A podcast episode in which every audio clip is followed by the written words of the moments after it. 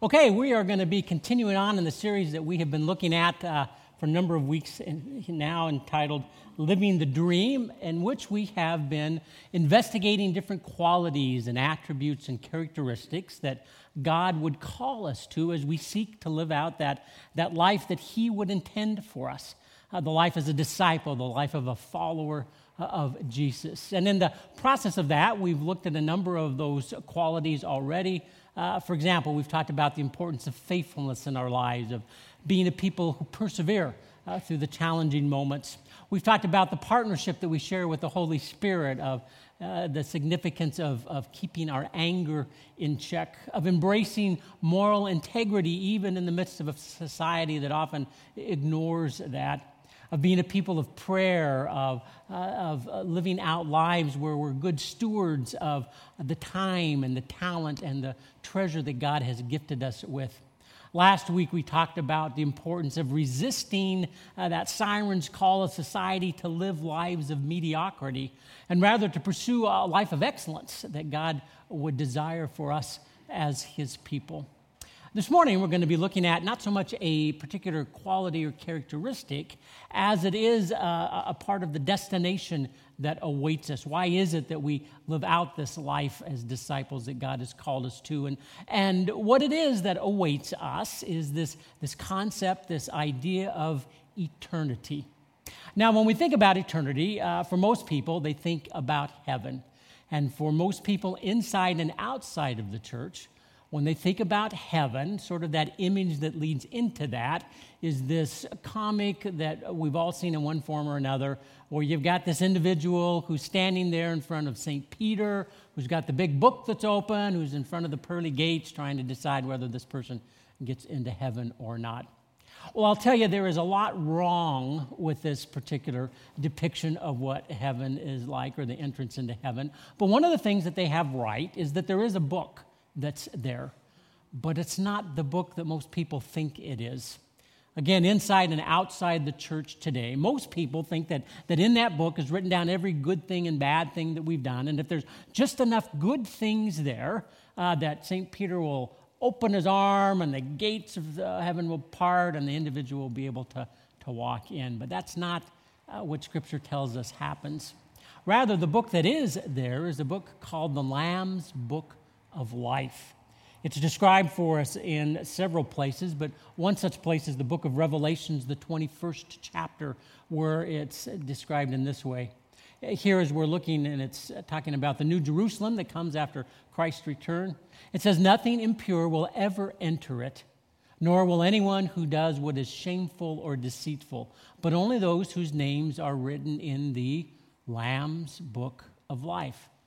That's what matters. That's the thing we, we want as our ultimate goal. We want our names written in, in one of those lines there so that uh, we will be warmly welcomed in uh, by our Master.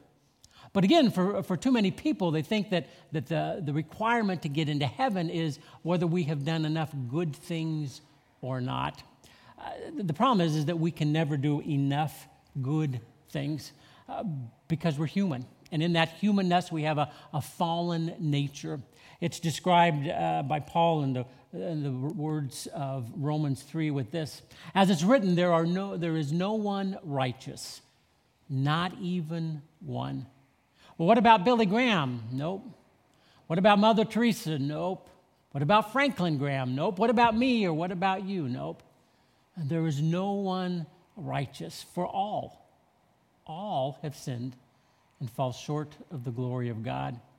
And so what we see is really it's, it's not so much a question of, of have we done enough good things, it's how many bad things have we done. Because if there's even one, even one, that's enough to distance us from God. God is pure and holy and righteous. He, he desires to be around that, and in our fallen nature, we're separated from that.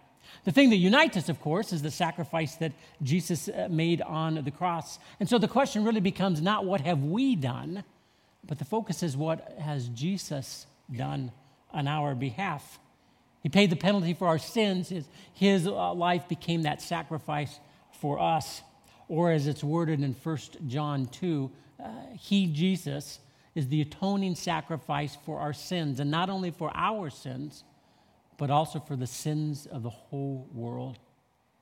You know, it would be enough. I think it would be almost a full time job for Jesus just to try to keep up with my sins. Uh, that would be a lot of work for him to do. But he doesn't just keep up with my past, my present, my future sins. He covers everyone's that's ever lived, that ever will live. He is a remarkable God.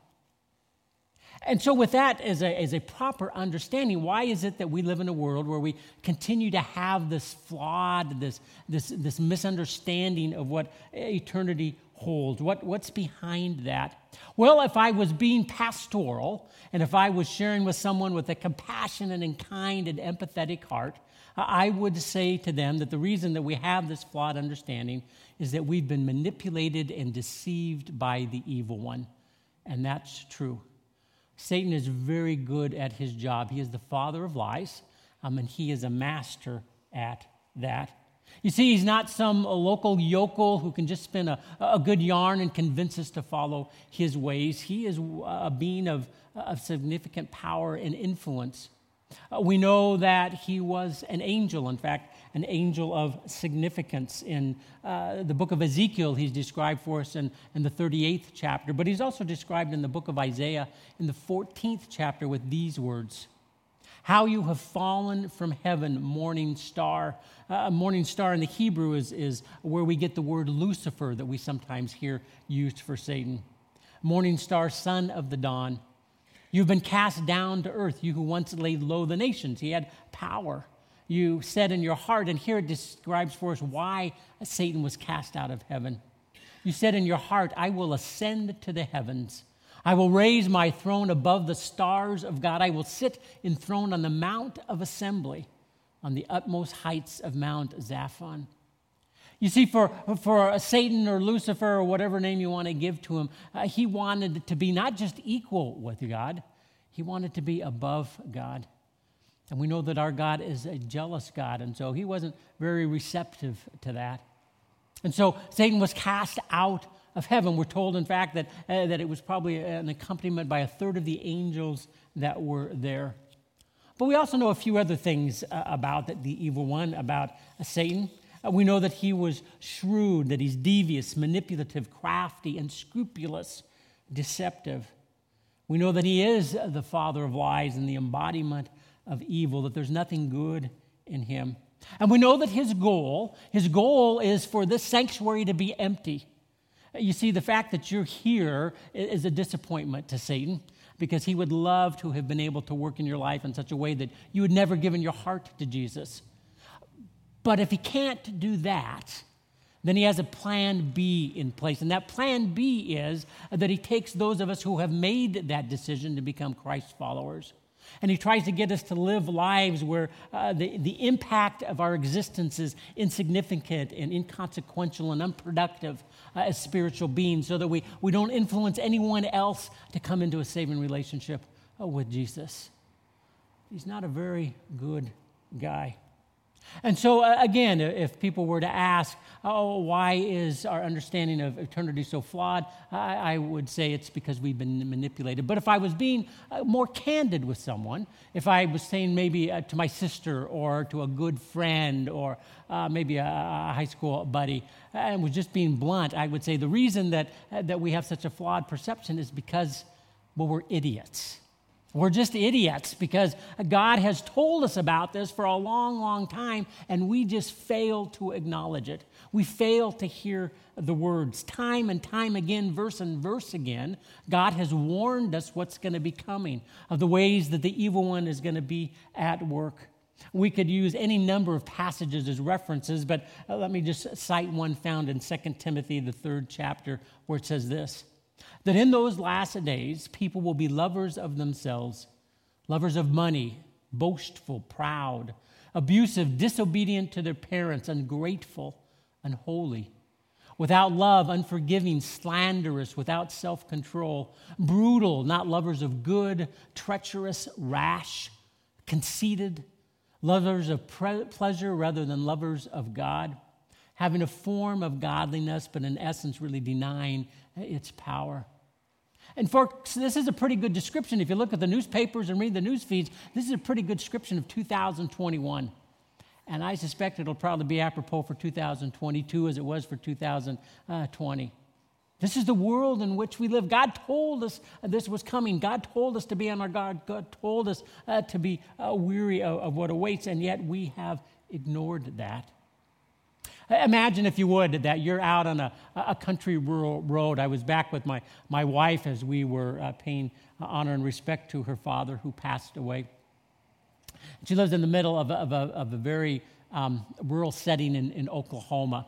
And so there's lots of country roads out in the middle of nowhere. Suppose you're on one of these roads and it's nighttime, the roads are kind of windy, so you, you can't really see what's around the corner. And, and you're driving, and suddenly you come around one bend, and there, where you expect there to be a bridge going over a, a little bit of a, a river or stream, the bridge has been washed out by a flash flood that came through earlier in the day. You didn't know about that. No one else even seemed to be aware of that. And so you slam on the brakes, the car skids, but you can't quite stop in time. And so the, the car slips over the edge, and the, the front of the car ends up in this, this small river. Now, no one's injured, but the car's totaled. So you call the county sheriff, and he comes out, and the insurance adjuster comes, and, and they look at what happened, and they just say, Well, that is just a terrible accident. We're sorry that you got involved in this. Now imagine the same scenario. You're driving at night, country road, bridge has been washed out.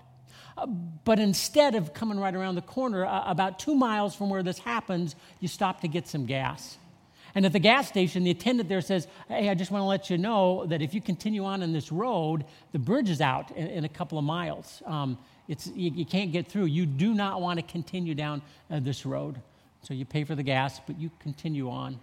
And then a little bit farther, you get there, and, and even though it's night, there's this sign that's there, there's this marker, there's these uh, things that tell you don't go out, bridges, uh, bridges out, and yet you decide to go around these and you continue on, you come around the corner, the bridge isn't there, you go down, that same outcome as before.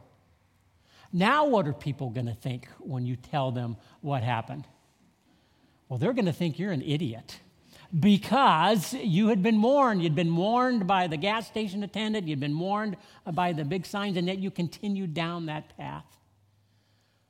Well, folks, that's how we're living in so many ways in our world today. From almost the very beginning of time, God has warned us what awaits, and yet we've continued on in that path, ignorant uh, or, or just rejecting what He had said to us. And so we see that, that even though we've been given this, this description, this, this explanation of, of what is coming, we've, we've chosen to put aside the true understanding of what eternity holds. So, what is the true understanding of what awaits us in eternity? As we, as we think about breathing our last here and, and, and breathing our first somewhere else, what is it that awaits? Well, it's pretty much dependent on whether we have a relationship with Jesus or not. Because there's really two different outcomes that could be coming our way, both involving uh, the judgment of God. The first one of those is involving the great white throne of judgment or the great white throne judgment. And, and this is for those who have rejected Jesus, who have turned their back on God and decided to live life on their own. It's described for us again in many places, but in the book of Revelations, the 20th chapter, we read of it with these words. Then I saw a great white throne and him who was seated on it. The earth and the, and the heavens had fled from his presence, and there was no place for them. And I saw the dead, small and great, standing before the throne. And there were books that were opened. But there was also another book, the book of life. The dead were judged according to what had been done as recorded in the, in the first books. And anyone whose name was not found written in the book of life was thrown into the lake of fire. Was thrown into the lake of fire. You see, there are uh, uh, two main books that await us. There's some multiple volumes, I think, in, in one of those books, but two main books. There's the Lamb's Book of Life, which we've already spoken about. That's the one where we do want to see our name in big, bold print. But then there's this other book Sometimes it's called the book of deeds, sometimes it's called the book of judgment. And it's where our lives and what we have done in our lives is written down the good things and the bad things. Now, for many in our society, they think that the, good thing side is really heavy and the bad side, bad side uh, the, the list is, is pretty sparse, but it's really just the opposite. There's a lot of bad things that we have done in our lives because we're fallen people. We have that, that fallen nature. And I really think that for most of us, if we just reflect on that for a few moments, that, that becomes real to us. I mean, think about it. Anything that you've done, that you've said, or you've thought, or you've spoken that, that's inappropriate or, or dishonoring to others or, or to God. Each time we're, uh, we are outwardly or, or inwardly, maybe it's just known to us, we're, uh, we're impatient or we tell a lie or, or maybe we call it a fib or, or, or an exaggeration of the truth. Uh, where we've been proud and haughty or, or verbally or physically abusive, where we've been violent or dishonest, where we've been manipulative or greedy or drunk or envious or bitter, or on the list that could go we've sinned. We've sinned against others uh, oftentimes, but in every sin, we don't just sin against others. We also, in essence, sin against God. And so the list is long. As I think uh, about my uh, list, I suspect it's not just one volume, but a, a multi volume set that is there for me. And yet it's interesting that, that most people don't view that as descriptive of their lives. They, they think they've lived pretty good lives. I was talking with Tom earlier in the week, and he shared with me a statistic that was, was actually staggering to me to hear it. And the statistic is that of a recent survey done uh, just a year ago, only 2% of people think they're going to hell. Only 2%. Now, uh, of the other 98%, not all of them are sure what eternity holds, but only 2% think they're going to hell. Now, we know that there's really only two options that await heaven and hell. And so, if you don't think you're going to hell, uh, then it could be as much as 98% of people think that they're going to heaven. 98%. But, folks, according to God and His Word, that's just not accurate. That's, that's just not correct. But suppose they believe it. Suppose with all of their heart they're really convinced that they're going to heaven. They're really convinced that, that they have, have done good things and that that's going to open the doors for them.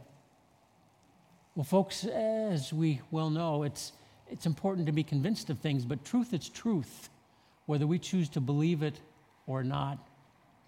Uh, I'll show you a picture here, and before I show you, um, I, I, want to tell you there were, there were many other far more disturbing images I could have pulled up. But, but this is a woman um, who has anorexia. You can tell by uh, the, the severe weight loss she experiences. What's interesting uh, with this woman is that she is a physician.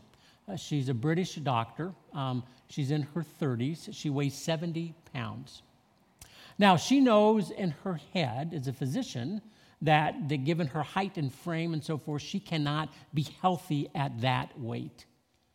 And yet, in her heart, she is absolutely convinced that she is obese, that she is fat almost beyond comprehension.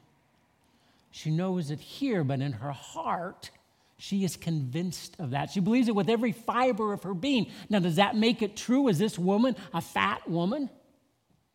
No. Regardless of what she might believe. And even if we think we've done lots of good things in this life, it doesn't make it true. It's described interestingly for us, uh, this, this outcome in uh, the Gospel of Matthew, the seventh chapter, with the words of Jesus, where we, we read this. He says, Enter through the narrow gate, for wide is the gate, and broad is the road that leads to destruction. And many, many enter through it. But small is the gate, and narrow the road that leads to life and only a few find it. So, what percentage of people are going to get to heaven? I don't know. God doesn't give us a specific detail, but I'm pretty sure it's not 98% or 50%. I don't even think it's 40 or 30%. In fact, I think the image is, is more uh, kind of like this as to how things are ultimately going to end up. God alone knows that. But based on his words and the description that we're, we're given, there is a lot of folks that are not going to be taking the path uh, toward heaven and God's presence. You see, there's only one way that we can take the right road, and that's not through good works, but by accepting a gift that God gives us. And that gift described for us in the book of Ephesians with these words For it's by grace that you have been saved through faith. And this is not from yourselves, it's the gift of God, not by works. Let me reiterate that not by works, so that no one can boast. Folks, for those that choose uh, to reject God, what eternity holds for them is the, uh, the great white throne of judgment. But there is another option that's there for those who have given their lives to Christ. And that is what's referred to as the judgment seat of Christ. Now, the good news is for us who have given our lives uh, to Jesus, we know that our sins are forgiven. Uh, that's explicitly stated throughout Scripture. And in John 5, it says, This very truly I tell you, whoever hears my word and believes him who has sent me has eternal life and will not be judged but has crossed over from death to life. We have that assurance. We don't have to wonder about it. We don't have to lose sleep over that. We don't have to, to give ponderance or thought to that. We know that with absolute conviction. Our eternity is set. However, that's not to say that there isn't still a, a critiquing or evaluation, a, a judgment of our life that takes place. In 1 Corinthians 5, it's described in this manner For we must all appear before we, being the church, must all appear before the judgment seat of Christ, so that each one may receive what is due for what he has done in the body, whether good or evil. Now, understand, it's not good works that gets us into heaven. It's that decision to invite Christ into our heart. But the lives that we live do have an impact. It's described in a little bit more detail elsewhere in 1 Corinthians with these words For no one can lay any foundation other than the one which is already laid, which is Christ Jesus. We know that. He's the bedrock, the foundation. And then he goes on to describe the, the kind of works that we uh, live in our lives. Some of those are enduring, uh, they're made of, of, solid things. Some of those are not enduring. And he words it in this way If anyone builds on this foundation using gold, silver, and costly stones, those are the good things. Or maybe wood, hay, or straw, those are the things that are not good things. Their work will be shown for what it is because the day, the day of judgment, will bring it to light. It will be, revi- it will be revealed with fire, and the fire will test the quality of each person's work. And so God's going to look at the lives that we've lived, and He's going to say, did, did that have eternal significance, or was that mainly just for your own pleasure? Did you live a life that, that's made up symbolically of uh, gold and silver and these precious stones that withstand the fire? Or, when the testing comes, is it more like hay and stubble that's consumed by these things?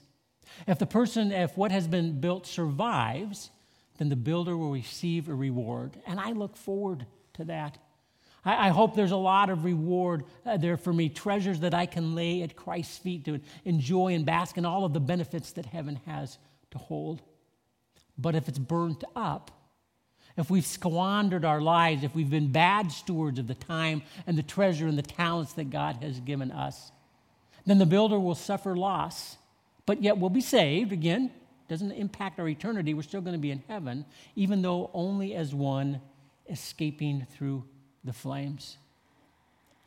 And so understand, it makes a difference the kind of lives that we live. If we live ones in which we're focused on Christ, if we live ones in which our, our desires to fulfill His will, if we live ones in which we, we live out that, that purpose statement that we have as a church, to glorify God by becoming disciples who know and live God's will. If we live that out, uh, folks, then, uh, then this judgment seat of Christ is going to be a wonderful experience for us. Because the flames will come, and, and after everything is, is burned over, we'll have these jewels and this gold and silver that will await, that will open the, the doors of splendor uh, for us in heaven. But if we don't, if we just uh, sort of uh, give a passing reference to God, oh, we believe in Him, he, He's in our heart, uh, but most of our lives is spent living the kind of life we want to live, doing the things we want to do when we want to do. There's consequences to that. And we need to be mindful of that, even as, as Christ followers. And so, what we see is that as we move toward eternity, as we think about living out uh, this life that God has called us to, that what eternity holds is, is ultimately up to us. Uh, uh, we get to, to decide that based on the kind of lives that we live. Now, we know that there's going to be an eternal judgment for all of us. Hebrews 9 And just as it is appointed for man to die once, and after that comes judgment, there comes judgment for each one of us, which direction that judgment goes or what that opens for us uh, really is based on the decisions we make in this existence. You see, there's only two choices that are there for us it's either heaven or hell. There isn't a purgatory. We don't get to move to this place where, where we can spend uh, uh, upcoming years kind of working out the, the places that we stumbled or fell short in this life.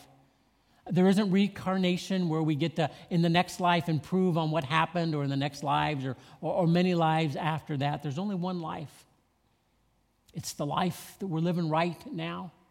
And the decisions that we make in this life have an impact not only in our earthly existence, but in our eternal existence as well. And so we need to choose.